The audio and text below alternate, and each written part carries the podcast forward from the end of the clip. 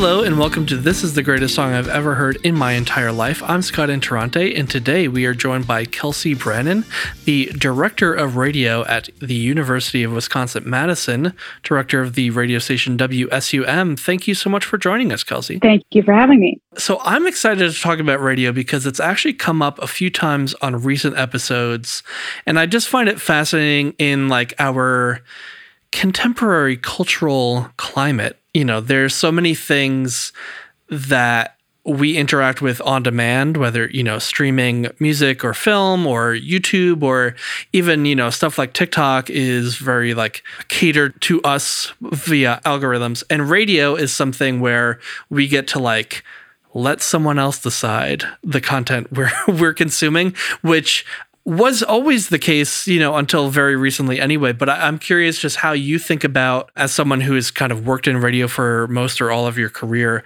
how you think about it in that context of, you know, the way we consume music. Yeah, you made some really great points about how listening habits change, and especially in the face of on demand media.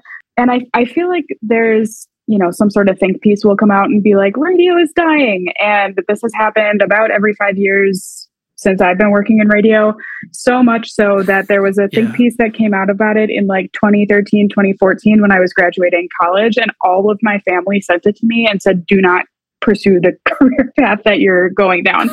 um, so I fundamentally believe that radio is not dying.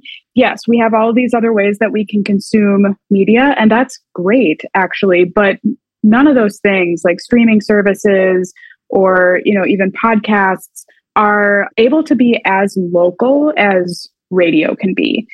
We're going to ignore, you know, mm-hmm. iHeart and things like that for the purposes of this conversation, but um, most radio stations are hyper local and they lean into that.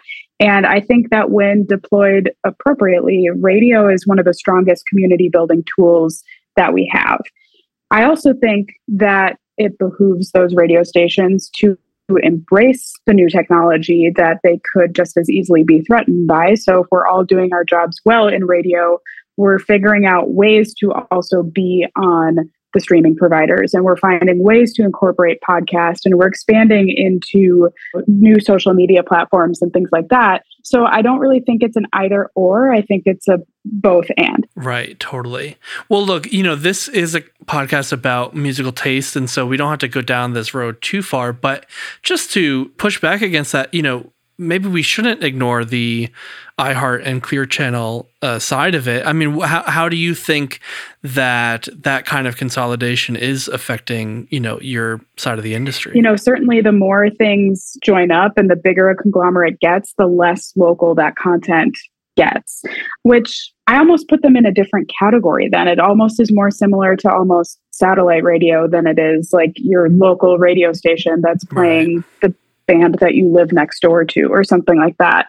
So I don't discount them. I think they play, uh, you know, a really important role in not only the music industry but culture as well. But I've always worked for radio stations that shy away from top 40 because that's already very well covered by those larger conglomerate sort of stations the side of the industry that I come from is more, you know, we're going to focus on the smaller, newer artists and, you know, they might leapfrog and become the next top 40 hit, but they usually start at college radio or non commercial radio. Um, so there's a place for everybody.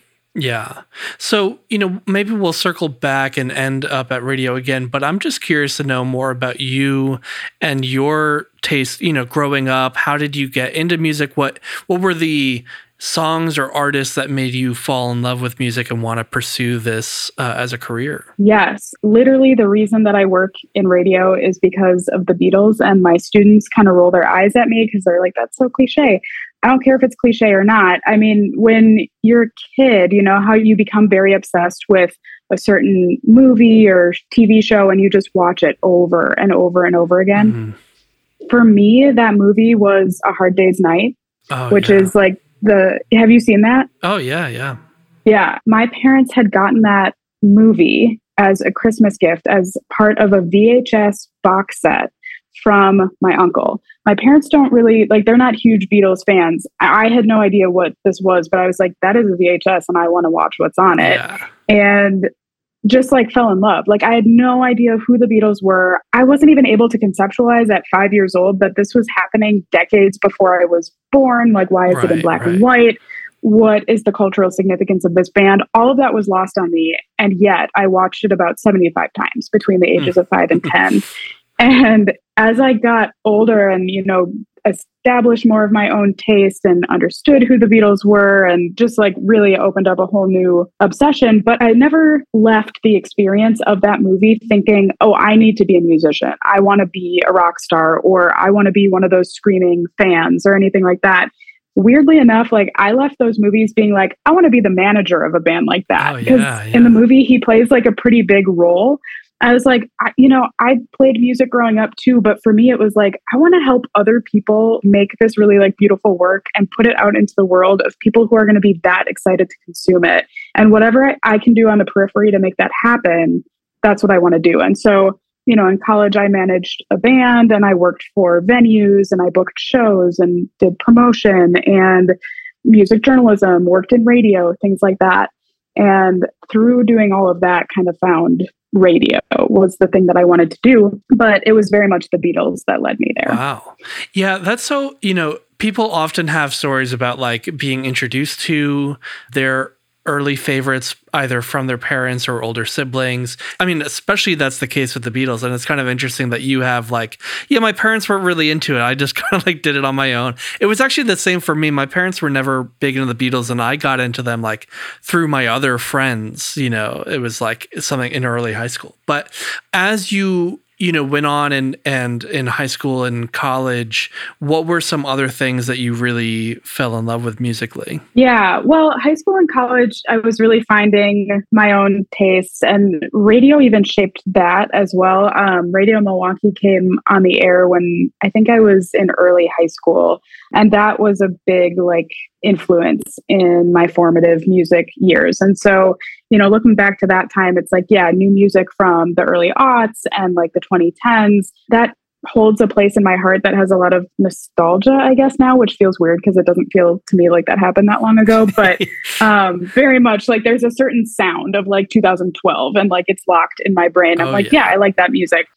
But when I go back to like, oh, I want to listen to something for comfort, like I can throw it on and not have to think about it and kind of escape from my day, I gravitate towards music that came out before I was born. So specifically like 1970s New York, anything coming out of CBGB, you know, yeah. Blondie, Talking Heads, Ramones, television. I love television. You know, things like that. That's what I want to listen to when I'm burnt out at the end of the week and just want to feel like I'm at home.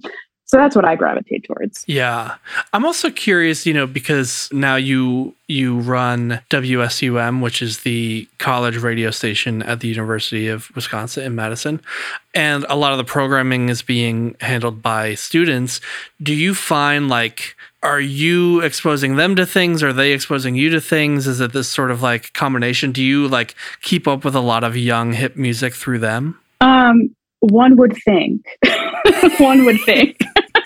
they they certainly don't learn a lot from me i don't think. Kind of because i i don't want it to feel like i'm stepping on any toes or like inserting any sort of like you need to listen to this because i like this. But certainly i do learn a lot from them and about you know what our music director and we have different clubs at the station that kind of you know weigh in on new music that's added to the station. I learn a lot about new music from them but i'm also you know quite a bit removed from it. I'm used to being you know on a programming team and deciding what music is going to be added to the rotation and hit the airwaves in the coming days and weeks and you know writing a lot about it listening to new music. I mean that was my job for the first 8 years of my career was literally what is coming out how is it going to sound on the air and how much are people going to care about it and it's just so not part of my working life anymore that is the student's job as it should be so you know do i keep up with things yes and almost always it's because my students introduce me to things but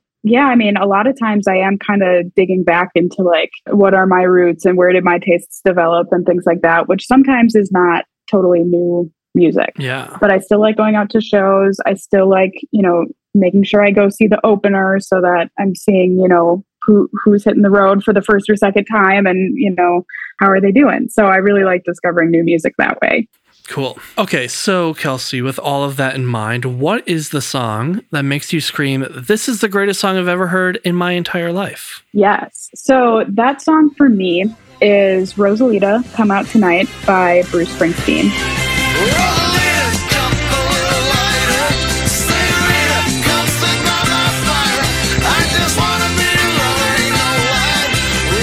It's fantastic. It's uh, it's over seven minutes, and from start to finish, it's just a jolt of energy. You don't feel it. It doesn't feel like this big epic seven minute. Like I don't feel like I'm. Uh, it's it doesn't drag. Right. Certainly. Yes. You know? I thought you meant that you don't feel the jolt of energy, and I was like, well, Scott, I oh, think oh. we need to listen to it again. but yes, no, no it no, doesn't feel know, like a drag. Undeniably, a, a jolt of energy. Yes. I will say I was reading the lyrics in preparation for this recording and I have never read the lyrics before. And sincerely, the first half of the song, I'm like, what is he even talking about? Like, it's kind of just like nonsense for the first half. And then there's that long musical break. And then the second half of the song is like coherent and focused and just he's off and running. I just think that's so funny that differentiation between the first and the second part. And you don't feel it when you're listening to it, but you look at the lyrics, it's like, I don't, these are like nonsense words. Like, what is he talking about? Yeah, absolutely. So this is on his second mm-hmm. album. Mm-hmm. Those early records just have kind of frenetic energy. Like you were saying, like the lyrics, even if you're not paying attention to them, they almost feel like they don't make sense in a way that like has this sort of manic quality to it, right? Like mm-hmm. this kind of propulsion. There's so many words, right? So it's very like rhythmic. Um, but how how did this come into your life? When did you get into either Bruce or this song? Yeah. So my parents aren't very into the Beatles, as we talked about, but my mom is the biggest Bruce Springsteen fan ever. Ooh. I have worked around music fans of all caliber, of, you know, all different fandoms for years and years and years. And I've never met anybody who's like as big a fan of anyone as my mom is of Bruce Springsteen. So wow. I know, right? She's built friendships around being a fan of Bruce Springsteen. She's seen him probably like a dozen times, has traveled to see him. I've seen Bruce Springsteen with my mom twice. We saw Springsteen on Broadway, and we just recently saw him in Milwaukee like two weeks ago. He was with the E Street Band, very different experience, both probably like in my top five concerts of all time. Right. We all have those like albums or playlists or something like that that we put on when we like need to get stuff done. And I remember growing up and my parents would have parties or cookouts or like have family over or something like that. And my mom, of course, would like clean the house, get the food ready. My dad would be out in the yard, getting the yard ready. Like we're all doing stuff, getting ready for people to come over and she would put on Springsteen, and it must have been a greatest hits record or something like a CD or something yeah. like that because I very clearly remember Rosalita being on it, but it was also like Born to Run, Thunder Road, like things from right, different albums. Right. But yeah, that is what I think of when I think about like growing up in the 90s and like, you know, being with family and things like that. I think about yeah. Springsteen. So that's my connection to it. And, you know, of course, there are lots of songs that like I could have chosen, but this is the one that even as I grew into having my own music tastes and like reevaluating like the music and the sounds that I grew up with, um, this is the one that still like anytime it comes on in any context, I cannot sit still and I cannot stop it in the middle. Like I have to listen to it all the way through. Yeah, that's funny. My mom's cleaning music was either Rod Stewart, any Rod Stewart, or Bat Out of Hell by Meatloaf. I don't know. That is uh, such a weird combo right there. Rod Stewart and Meatloaf. Love it. But but it's those things that when you're a kid, like you don't question it, right? right? Because you don't have a sort of frame of reference for it. So it made sense to me. Sure. I don't know. It's just the music mom likes, right?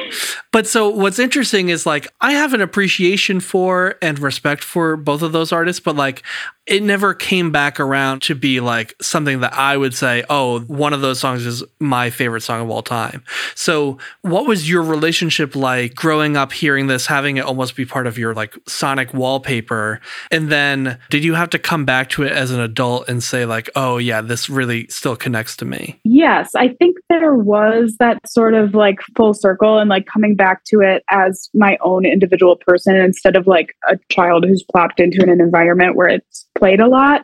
I don't think that was like a concerted effort on my part. I think it just kind of happened. But mm-hmm. similar to what I was talking about with the Beatles, I think it also has to do with like finding Uh, other eras of his because Springsteen is an artist where there are so many eras of his career, right? Like you mentioned, we're talking about early Bruce. Yeah. You know, you think about him in the 80s, but you also think about like some albums in the 90s that were weird and I don't like. And I wouldn't listen to like yeah. Ghost of Tom Joad over and over, but like I'm glad I've heard it once. I think it was specifically The Rising, which came out right after 9 11. And it's his response to that, especially being from Jersey.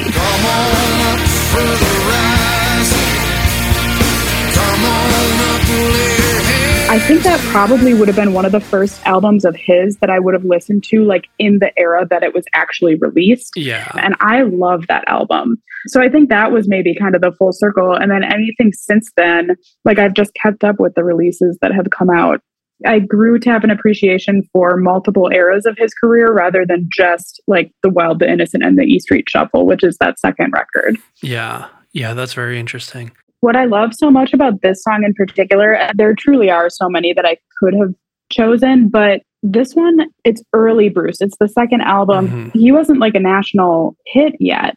And this song, I think more than most others, captures that sort of essence of like, all I have is a guitar and a dream, and I am going to make it. And like, it goes from that sort of like working class everyman to, you know, the instrumental part of the song happens and the second half is really like we're going to do it. I got an advance from the record company. You know, my love interest needs to run away with me and like leave her family because I am going to like live on this dream of not only supporting myself, but like this relationship and my band with this music and this dream that I have. And I think that's such an interesting distillation in this one like seven and a half minute song, which, you know, by every convention is a really long song, but that's also like a huge narrative to fit into this little package. Right. And at that point, in his career, it still was kind of speculative. Like we didn't know he he didn't know he was going to like be this big yeah. star, but man, did he have confidence! And I like hearing it in this song.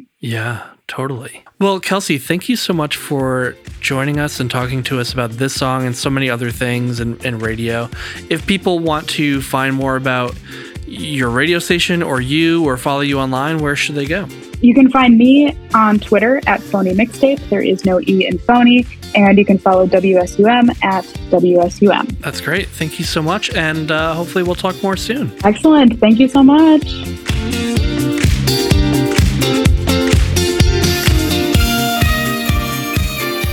Thank you for listening to another episode of This is the Greatest Song I've Ever Heard in My Entire Life. If you like what you heard, and I really hope that you do, please think about leaving a rating and review. Make sure you're subscribed, and, you know, why not tell someone about it? A friend, a lover, even an enemy. Uh, you can also follow us on social media at Great Song Pod. That's GR number eight Song Pod on Instagram, TikTok, Twitter, etc.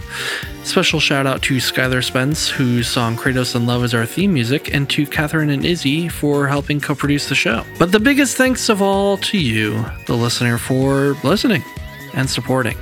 Look forward to talking to you next time.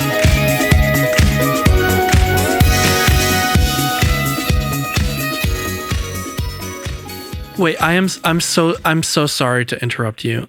I did not hit record.